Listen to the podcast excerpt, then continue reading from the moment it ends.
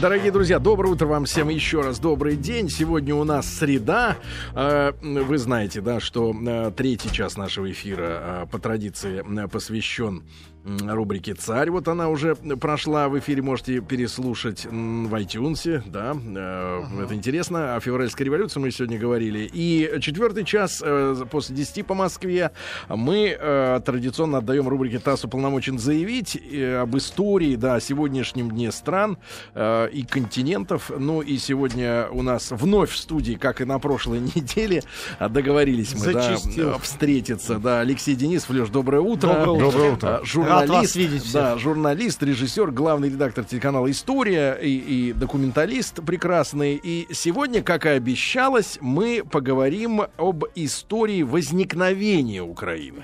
Да, вот эта история. Не сегодняшний день, хотя в нем будут просматриваться в сегодняшнем дне и события давно минувших дней, да? Ну и про, Укра... и про Крым. Да, ну я думаю, что Крым все-таки важнее даже Конечно. для нас сегодня, чем история Украины. Хотя это, безусловно, история прежде всего России, русских э, земель и русского народа. А, я должен сказать, что вот вчера а, я поразился, насколько русские философы а, начала 20 века предвидели абсолютно, вот буквально до мелочей все, что произойдет сегодня. Вчера я открыл Ивана Ильина, нашего выдающегося uh-huh. философа, которого Ленин выслал а, Слово и, спасибо, что не расстрелял. Да, вот да. спасибо, что не расстрелял. Спасибо, что Открываю живой. его статью, что сулит миру расчленение России, написанную в 49 году, разгар холодной войны. А, Ильин антикоммунист, но патриот России.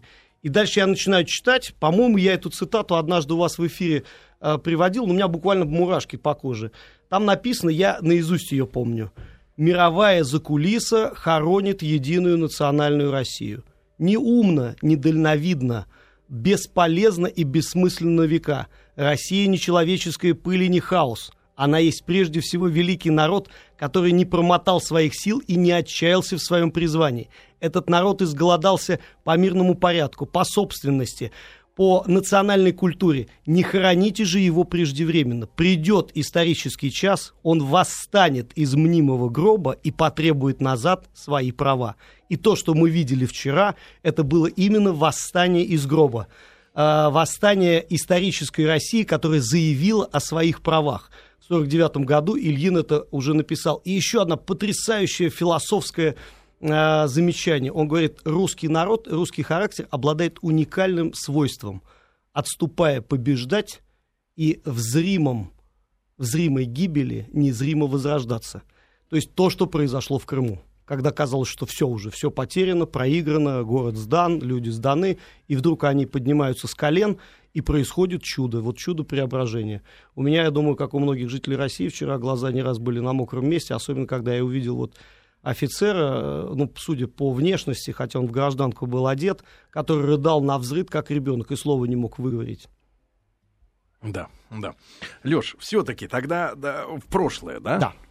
Теперь о Крыме. Э, значит, э, вот есть одна поразительная историческая параллель, которую я вчера все время думал до трех часов ночи. В 1783 году Крым входит в состав России, основывается Севастополь. В этом же году, аккурат в этом же году, подписывается Версальский мир, по которому Англия и Франция признают восставшие и сбросившие английское владычество революционным путем, кстати, не по политическим, а по экономическим причинам, потому что англичане налог хотели ввести, новый на колонистов, Соединенные Штаты Америки. И вот дальше то, чего не знает уже никто или мало кто.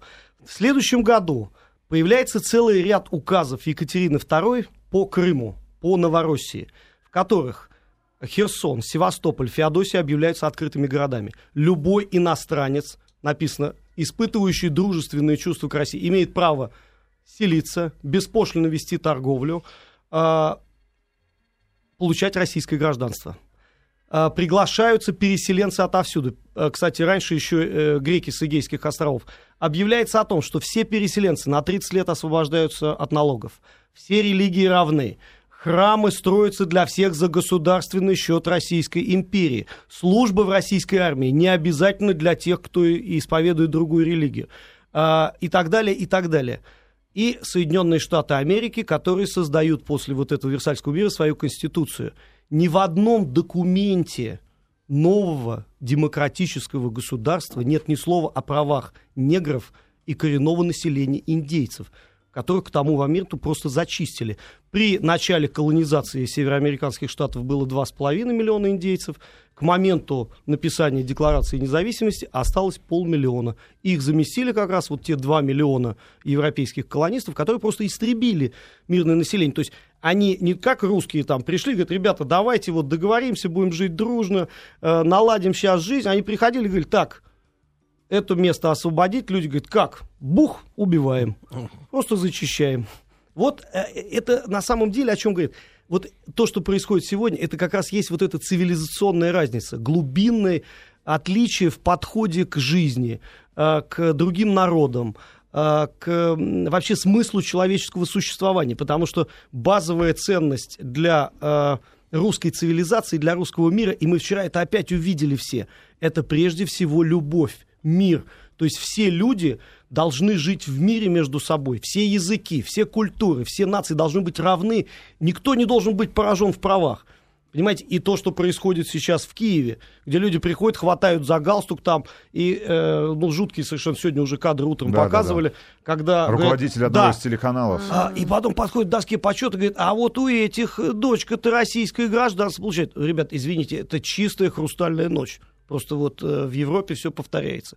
И, конечно, больше всего в этом смысле поражает позиция, как э, Путин удачно говорит, западных партнеров. Простите, ну давайте вспомним, что э, предки многих нынешних американцев, включая президента Соединенных Штатов, не хочу никого обидеть, вели первобытный образ жизни, без алфавита, без культуры, без литературы, ну, практически пещерный. В то время как в Херсонесе уже за 1400 лет до появления Соединенных Штатов были каменные мостовые, общественные здания, храмы, искусство, философия, литература и так далее, и так далее. Понимаете, мы стоим на разных платформах, и цивилизационных, и культурных. Мы приняли наследие вот от той цивилизации, э, от античной Греции, потом Византии, и мы являемся наследниками этого великого христианского мира, и античного в том числе. И э, вот этот новый, наглый, э, очень мощный, прагматичный мир, но лишенный вот этого зерна глубокой культуры, понимания того, что жизнь э, человека не, не состоит только в том, чтобы зарабатывать деньги и их тратить на Кока-Колу и Макдональдс. Алексей Денис, дорогие друзья, журналист, да. Леш, а, но вот все, э, нас могут обвинить в том, что ну, мы... Э, а ну, что, понимаете, нас и так все обвиняют. Я вот смотрю уже неделю Э, все западные каналы, у меня антенна, которые позволяют смотреть и французские, и итальянские, на и американские, языке. и на оригинальном языке. Я говорю все-таки, понимаю, на нескольких языках. И вы знаете, вот мне просто жалко сегодня моих э, европейских и американских коллег. Я ведь учился в Америке год, стажировался там.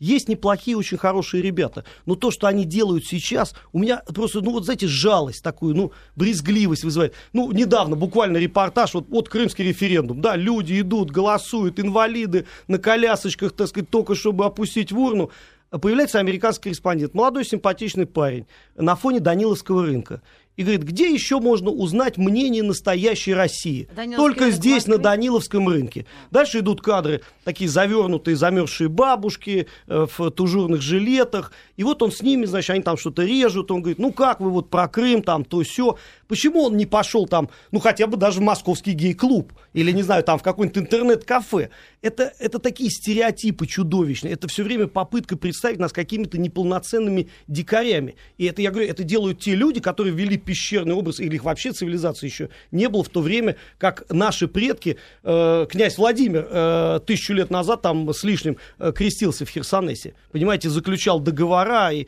э, киевские князья вели международную политику. После короткой рекламы продолжим.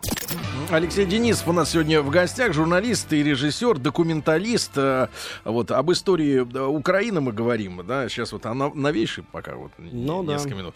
Э, вот и э, э, так э, хорошо, э, все-таки э, как это эта земля жила? Да, ну, вот, вы знаете, давайте, да, к истокам, на протяжении, к истокам, да. истокам обернемся. Э, все-таки это один из очагов э, и геополитических центров христианского и славянского мира. Крым это вообще перекресток э, мировых цивилизаций. Понимаете, когда начинаешь перечислять те цивилизации, которые там были, И кто там воевал? Кто осаждал, например, тот же Херсонес? И гунны, и тюрки, и хазары. А потом итальянцы пришли, генуэзцы. То есть там перебывали все. Потом турки, татары, Золотая Орда. Э, потом русские. До этого э, русские князья, которые туда э, с дружинами, так сказать, ходили. Оттуда отплывали, э, так сказать, на Константинополь. Э, заключали договора, женились. Э, принимали э, архитекторов, писателей, там, ученых, которые э, несли нам вот эту христианскую цивилизацию. Э, то есть это вообще э, как бы узел э, нашего русского мира почему это заноза такая в Европе? Почему они все время вот их так бесит от Севастополя? Через 4 года после оставания Севастополя первая война была. Англичане, шведы. Что шведам-то до Севастополя? Прус, в Черном море. Да, э, прусаки. Э, там это, господи, на севере где-то далеко. Они денежки сулят турецкому султану. Только давайте вы этот Севастополь уничтожьте. А почему с геополитической не точки зрения Они важно? страшно боялись. Россия вышла, Петр прорубил окно на Балтике. Вышла туда, в холодные моря. Но основной это узел цивилизации европейской находится Черное в Средиземноморье. Средиземноморье. Конечно. И вдруг они, они видят, Россия движется к проливам. Константинополь историческая столица, и это было мечтой на протяжении нескольких веков русских царей, э, историческая столица христианского мира, восточной цивилизации. Откуда мы взяли все? Включая алфавит, вот на котором мы сегодня с вами пишем, понимаете, э, всю культуру, э, религию, то есть то, что составляет, как э, писал Пушкин, нашу физиономию особенную. И дальше они видят, Россия выходит в Средиземное море. А там кто? Там греки, которые мечтают освободиться. Там э, балканские славяне, которые мечтают освободиться. И все они смотрят на Россию, потому что единственное православное государство в течение нескольких веков – это Россия, независимая, которому можно пожаловаться, написать письмо. Если почитать архивы, сколько писем получали наши цари там, от прихода Романовых, от э, э, западных украинцев, там, русинов, живших, прям буквально писали, э, ограбили, избили нас, пришлите нам Евангелие, там, антиминцы, нечем служить, крест там серебряный. Э, и что удивительно, ни одна, греки писали там о помощи, э, болгары, сербы, э, и ни одна из этих просьб не оставалась без ответа. Нет случая, чтобы русский царь или э, Земский собор, или русский боярин сказал «нет». Это, знаете, там что-то далеко, какие-то, ну да, они там христианские братья. Всегда Россия чувствовала эту ответственность, что мы остались вот таким центром православного, вселенского православия.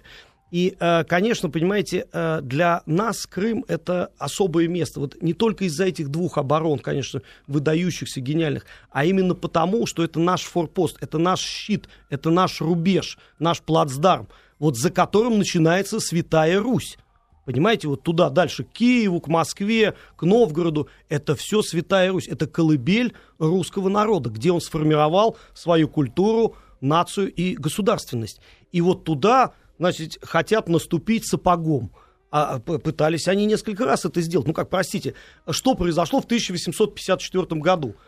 Э, Николай I заступился за православных христиан э, в Иерусалиме, в Святой Земле. Это вызвало бурю, там Ватикан стал подзуживать и так далее. И стали говорить, как это сейчас Россия там вот уничтожит турецкий флот, и опять вот начнется, все эти балканские славяне восстанут, нарушится баланс сил в Европе. И что происходит? Две мощнейшие европейские страны объединяют ресурсы, им-то что, казалось бы, до Крыма и высаживают колониальные войска, простите, в 54 а зачем? году. А под каким предлогом они именно Крым э, атаковали? Ближайшая точка, где... Опять, нет, это база Черноморского Морского флота. флота. Отрезать... Это самое главное, уничтожить э, вот эту стратегическую базу, откуда, где Россия может набирать силы, сосредотачиваться, копить ресурсы и делать бросок или защищать своих, в том числе единоверцев.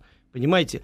Э, тех же грузин, например. Э, кстати, грузин-то ведь э, во время путешествия Екатерины II в Крым, потому что это было сенсацией. Весь, вся Европа была в оцепенении. Поехали представители всех иностранных посольств, наследники э, европейских престолов, посмотреть, что там русские натворили за 7 лет после того, как там дикое поле, вот они Новороссию и Крым присоединили, э, наверное, они там вырезали уже этих крымских татар, наверное, там сказать, ничего нет. И вдруг они видят города, э, пристани, верфи, склады, э, коммерческие лавки, а когда, э, помнится, они увидели Севастополь, где стоял вот Черноморский флот, то это был шок Откуда? Как? За, за 4, за 5 лет русские построили. А что же будет дальше? Что они через 50 лет построят?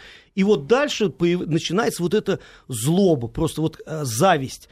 Э, некий саксонский дипломат Гельбик, который никогда в Новороссии и в Крыму не был, а шпионил при русском дворе в Петербурге, пишет в журнале «Минерва», вот впервые появляется термин «потемкинские деревни», что, оказывается, Екатерина II – это полная дура. Никакая она не умная правительница. Ну, извините, конечно, бред собачий. Просто сейчас вот то, что пишут наши там либералы или на Украине так называемые самосийные историки, она, оказывается, ничего, это все не настоящее было. Все были декорации, привозили людей, там пляски, э, жарили баранов. Э, но э, это же бред сивый кабел. Но его подхватили и стали тиражировать. И что интересно, наши историки настолько а, снисходительно относились к этому, что ну слушайте, это же такой бред, что даже отвечать не стоит. И в итоге что произошло? Из-за нашей снисходительности и расслабленности этот термин был внедрен в европейское сознание. Да и в наше но, тоже. Но прокололись-то они опять так же, как проколются сейчас с Севастополем, с Крымом. А, Запад поверил в это – и через 4 года, как я вам говорю, денежки вот посулили три страны европейские, турецкому султану, чтобы он это все дело, декорации эти все, прибрал оттуда. Нечего там эти маячить. И когда они сунулись, что получилось?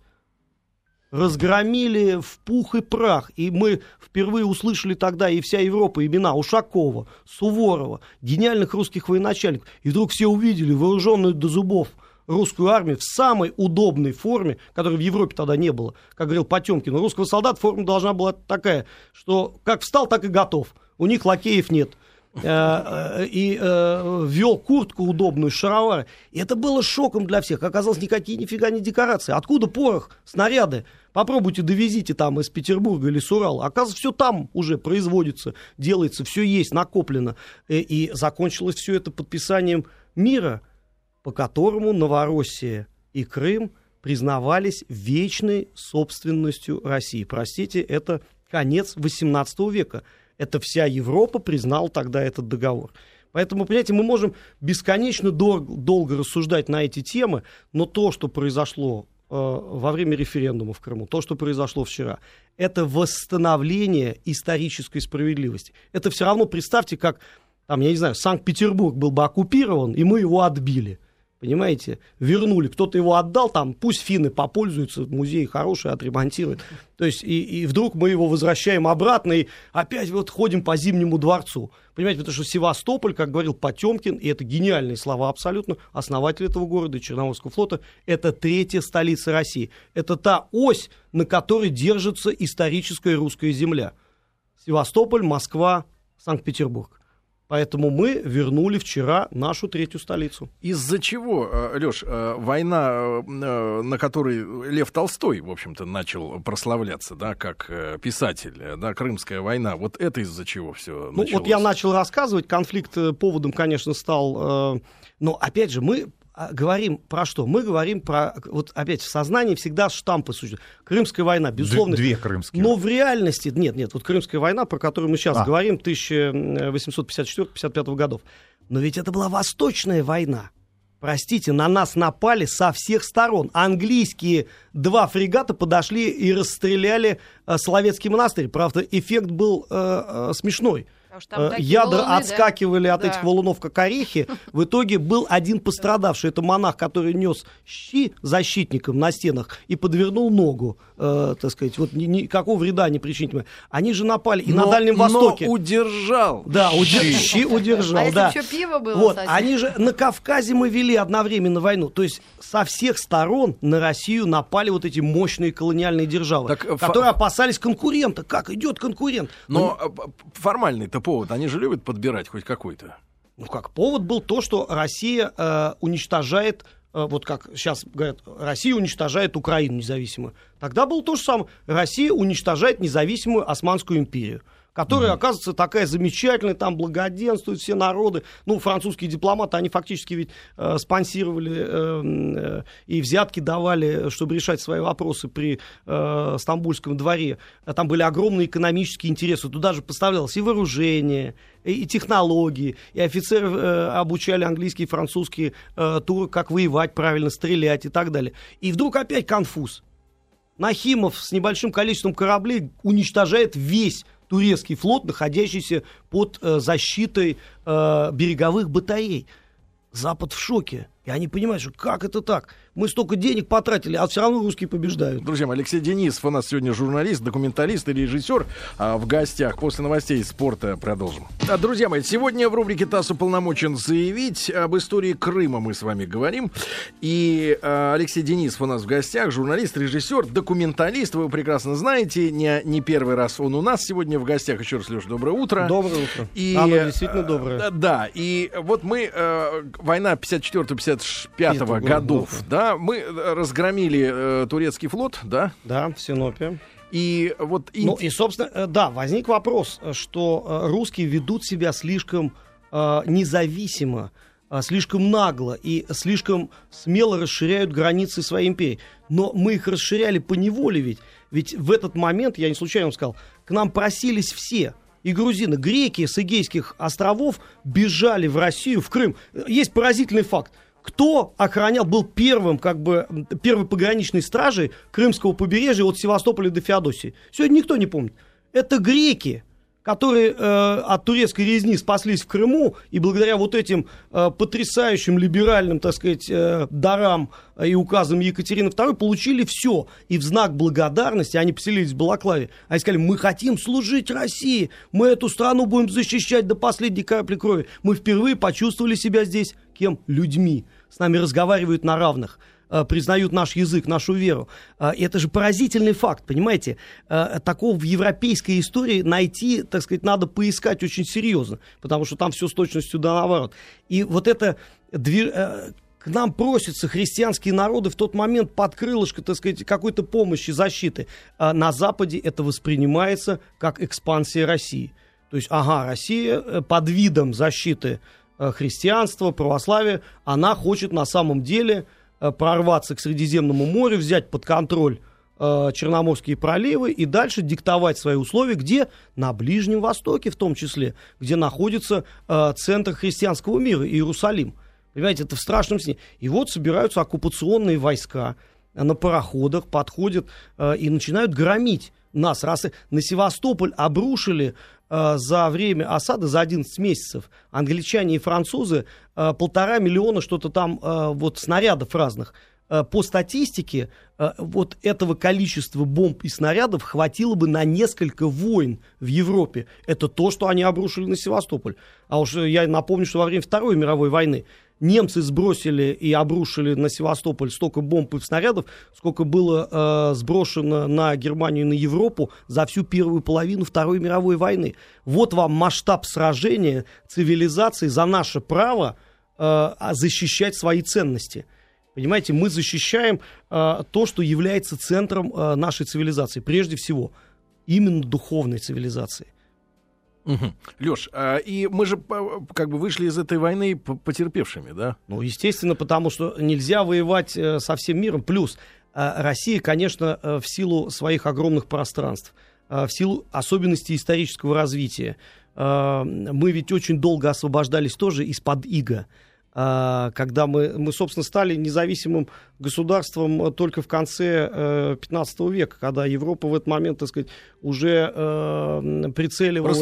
Нет, прицеливалась на колонии по всему миру. Понимаете, когда мы, мы оста- ну, да, получили, стали ну, когда мы пришли в Крым, извините, вся Европа в этот момент, голландцы, испанцы, французы, англичане, э, все вели в этот момент войны жесточайшие, флоты расстреливали, топили, там войска посылали за североамериканские колонии, за Вест Ост-Индию, понимаете, за, э, а французы оккупировали Корсику без всяких референдумов.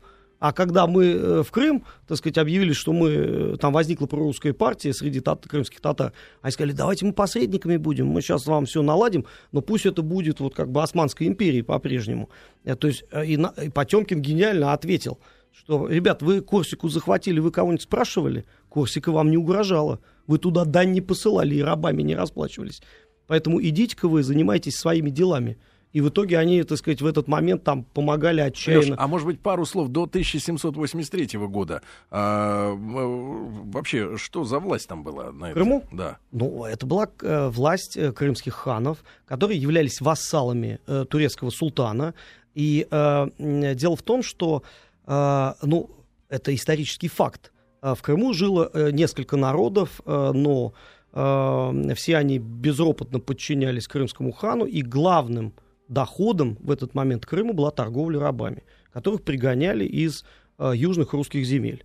Ну, вот историки приводят этот факт, что приблизительно там за 250 лет непрерывных набегов на русские земли. А последний набег, когда они 150 деревень сожгли, случился аккурат в 70-е годы 18 века, э, вот там, где Ростовская область нынешняя, э, значит, э, 2,5 миллиона э, рабов было угнано из вот того, тех земель, которые называются Малороссией, вот это э, южно-русские земли, и, собственно, из самой России, потому что э, орды нагайских и, э, так сказать, орд крымского хана доходили до Москвы, осаждали ну, Москву. И мы платили дань. Этим Только, людям. Э, извините, каждая саха в России была в какой-то момент обложена налогом на выкуп русских невольников из плена русская женщина стоила на базаре э, в Стамбуле 80 рублей на наши деньги. Если переводить, корова в тот момент стоила 50 копеек в России. Понимаете, ценность какая была? Потому что работящие э, хорошо а рожают. если еще как Роксолана, то, может, и подороже. Ну, забиты были. Понимаете, вот я рассказывал вам сейчас перед эфиром, э, когда э, известный, ныне представляемый на Украине как борец за незалежность э, Гетман Петр Дорошенко во время знаменитой руины гражданской войны, э, вторая половина... А за раз... что они дрались? Нет, ну, э, Друг с другом. Начи, началось все в 1648 году, как вы знаете, с восстания Богдана Хмельницкого, Э, против поляков. Просто, просто издевательств, глумлений и насилия над украинским, э, тогда он не назывался украинским, назывался малороссийским э, населением или русским и не было никакой Украины. Казаки называли себя малороссами, Малороссией или Гетманщиной. Э, и началось восстание против вот этого польского беспредела, э, когда просто драли три шкуры, убивали без суда и следствия любого православного холопа. Э, значит, потом все это переросло в борьбу за власть между казацкой старшиной, потому что э, были там реестровые казаки, были казаки, которые обслуживали вот этих сечевиков. Началась борьба за власть. Кто будет владеть этими землями и холопами, которых освобождают от поляков. И э, 40 лет продолжалась эта беспредельная гражданская война. В этот момент эти гетманы, появлявшиеся, вот как Петр Дорошенко, э, э, они все в украинских хрониках э, Украинской православной церкви называются клятва преступники и христопродавцы. Потому что когда Петр Дорошенко приехал присягнуть э, турецкому султану э, Махмуду IV, который вторгся, вырезал город Умань, сидит, так сказать, его встретили тысячи украинских пленников, которые со слезами на глазах просили его помочь, чтобы их не продали в рабство. Э, Петр Дорошенко спокойно прошел через эту толпу, борец за незалежность, угу. получил подарки, от турецкого султана и просьбу, которая была немедленно выполнена. Турецкий султан, кстати, ни в одном учебнике истории, конечно, нынешней Украины вы про это не прочитаете, сказал, что, ребят, вот э, за то, что я, так сказать, вам тут сделал и тебя ставлю главным, э, мне, пожалуйста, 500 мальчиков и девочек в возрасте от 10 до 15 лет пришли в гаремы что и было незамедлительно исполнено борцом за незалежность. То есть 500 э, украинских мальчиков и девочек были отправлены э, в гаремы турецкого султана в разные места. А перед этим он, э, когда турки, крымские татары помогли выбить пророссийски настроенных казаков из Чигирина, он тут же подарил им 200 малороссийских казаков пленных в рабство. Понимаете, это была власть, борьба за власть, за то, кто будет наживаться вот на то, что сейчас происходит на Украине. Это вот очередная руина. Историки все говорят, это руина. То есть кланы начали опять борьбу. Кто будет над холопами владеть, их эксплуатировать, драть с них три шкуры э, и э, потом кататься на яхтах по Средиземному морю. Ведь то же самое хотели делать и гетманы. Кататься по Черному морю. Хорошо. А, Леш, какие мы потери в, в итоге понесли э, в Крымской войне, вот это 55-54 годов? Ну, погибло э, более, в Крыму погибло более 100 тысяч русских солдат. Эм, э, французские и английские потери оцениваются от 50 до 60 тысяч. Э, и Россия по, так сказать, мирному договору, который был потом заключен, э, лишилась права иметь флот на Черном. Ведь это самое главное, ради чего все затевалось. Ради чего англичане положили свою аристократию всю во время этой знаменитой атаки легкой кавалерии под Балаклавой, когда они, э, опять же, думают, что воюют с дикарями, э, кинулась в прекрасную такую красивую атаку и была расстреляна перекрестным огнем русских пушек. Погибло несколько сотен э, английских, так сказать, джентльменов, выходцев из самых знатных аристократических фамилий Англии. Это был шок. Они, кстати, до сих пор об этом помнят. И, между прочим, английской элите сейчас очень много раздается голосов, что, ребята, что мы делаем? Не надо воевать с русскими, мы уже воевали, хватит. Э, поэтому э, для России это были существенные потери. Но э, что произошло потом? Буквально прошло несколько лет, и все вернулось, все восстановилось. Потому что, а знаете... мы обязались пожизненно там не иметь флота? Ну, естественно, нам было запрещено. Да там масса всяких было, просто сейчас углубляться не хочется, потому что мы отвлечемся от главной темы. Но Россия не может жить без одной руки, без левой или правой как хотите. У нас две руки было Балтика и Черное море. Это было две руки стратегические, которыми Россия держалась э, не давала врагам, так сказать, вторгнуться в свои пределы. И могла уже диктовать в том числе свои условия. Потому что флот это что было в то время? Это инструмент геополитики.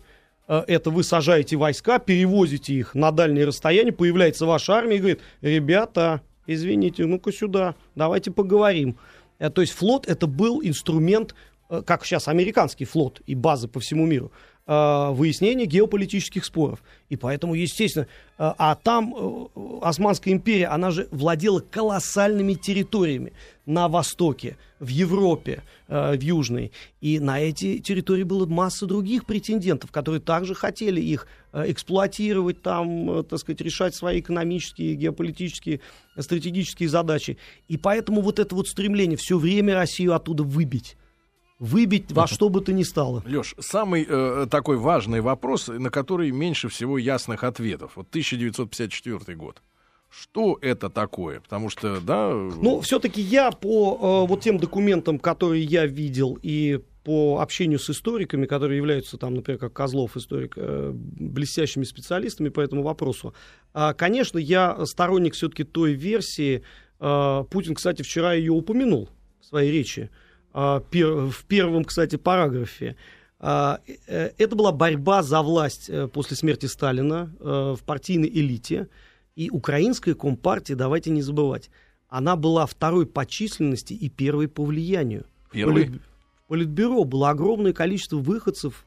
Откуда? С Украины. У нас... Во- не, во-первых, два э, генеральных секретаря. Ну, это потом, да. Ну, ну вообще да, в целом. Да, Никита Сергеевич просто, и да, Леонид Ильич. Э, Каганович, например, тот же. Понимаете, э, э, шла... Даже последний э, наш руководитель Совмина, Рыжков. Да, да, да. Донецкие у нас э, правили довольно долго. Э, дело в том, что э, шла борьба за власть. Нужны были голоса первых секретарей, секретарей обкомов. А, и Хрущев, как э, бывший э, первый секретарь, который немало там, кстати, и наследил, в том числе, так сказать, во время репрессий, а, ему нужна была очень поддержка этой элиты, потому что очень влиятельная, очень мощная, а, очень сплоченная. И вот он решил, а в этот момент вы поймите, что происходило еще. Одна очень важная вещь. И существует украинский миф, такой он созданный, навязывается, что, в общем-то, это никакой не подарок был. Россия избавилась от депрессивной территории, которая, дескать, там находилась в глубочайшем провале, и вот туда бедная, так сказать, Украинская ССР э, начала вкладывать деньги. Брехня. Значит, в этот момент, как мы знаем, происходило что? Восстановление советской экономики после войны. и промышленных мощностей после войны. На Украину были закачаны колоссальные ресурсы. В первую очередь были восстановлены все промышленные центры Восточной Украины – Донбасс, Конечно. Кривой Рог, Запорожье, э, центр металлургии советской и так далее, и так далее. А Украина стала ракетно-космической державой, потому что туда были направлены э, средства и ресурсы на строительство ракет, которые мы запускали.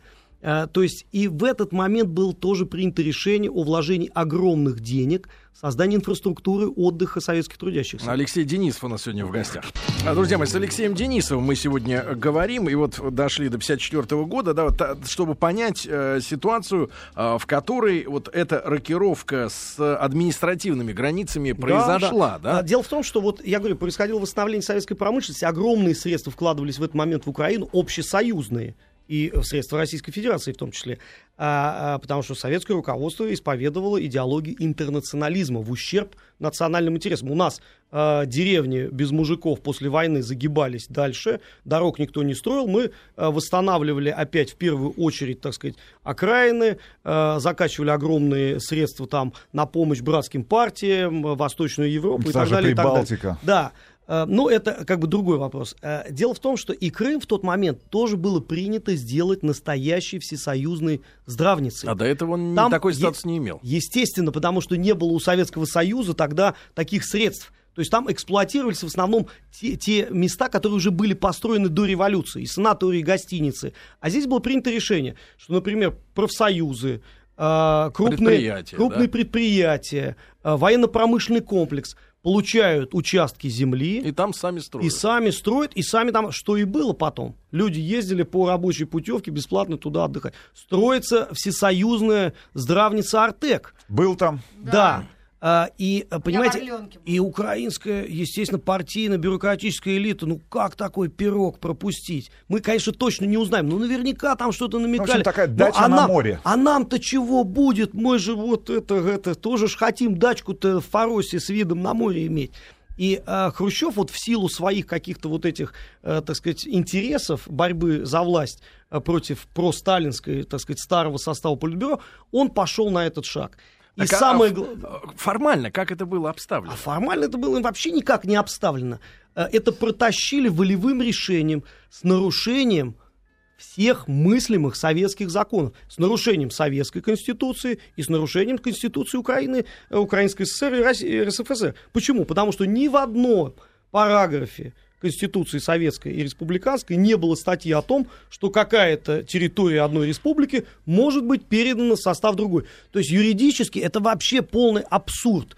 Э, и люди все, которые пытались что-то сказать, их тут же затыкали. Понимаете, вот мы же в одной стране секретарь... живем. Нет, ну, там да. даже нет. Это партия сверху mm. идет распоряжение э, Политбюро, генерального секретаря кто будет э, рыпаться, понимаете? Это вот э, партия сказала. А хотя бы народу тут, как это было объяснено? Да никак. Я помню документальный Вообще фильм. никак. Не, я помню документальный фильм, где э, на утесе, на таком, на, на ну, горе... Ну, это вот вы мой фильм смотрели про присоединение Крыма к России. Да, там, вот значит, один флаг снимает, Сергей не, другой... не дожил до титров просто. Да, другой, наверное, другой ставит, да, да. И, и, соответственно, вот дружба навек. Ну, дело в том, что, поймите, э, вообще ведь в тот момент никто Украину и Россию как реально существующий отдельный стран, не воспринимал. Границы-то были нарисованы в 20-е, в середине 20-х годов абсолютно условные. Они проходили через один населенный пункт. Люди ходили, так сказать, э, через границу в магазин, что Но ну, называется... все-таки, Леш, что людям-то сказали? Зачем это сделали? Вот, а сказали э, в, в честь э, вот, отмечания воссоединения Рады? Украины с Россией, да, Переславской Рады. Ага, вот, вот а, какой-то это дело. знак дружбы mm, должен 400 быть. 400 лет, И да? господин Коротченко, представитель Украины на заседании, потом сказал, что мы очень благодарны и признательны братскому э, русскому народу за такой великодушный акт братской помощи. Он даже не постеснял сказать, что это братская помощь. Мы им да, даем самый лучший кусок своей территории, э, в который вкладываются в этот момент колоссальные средства союзного бюджета. Это действительно для Украины это был ну, подарок, самый настоящий.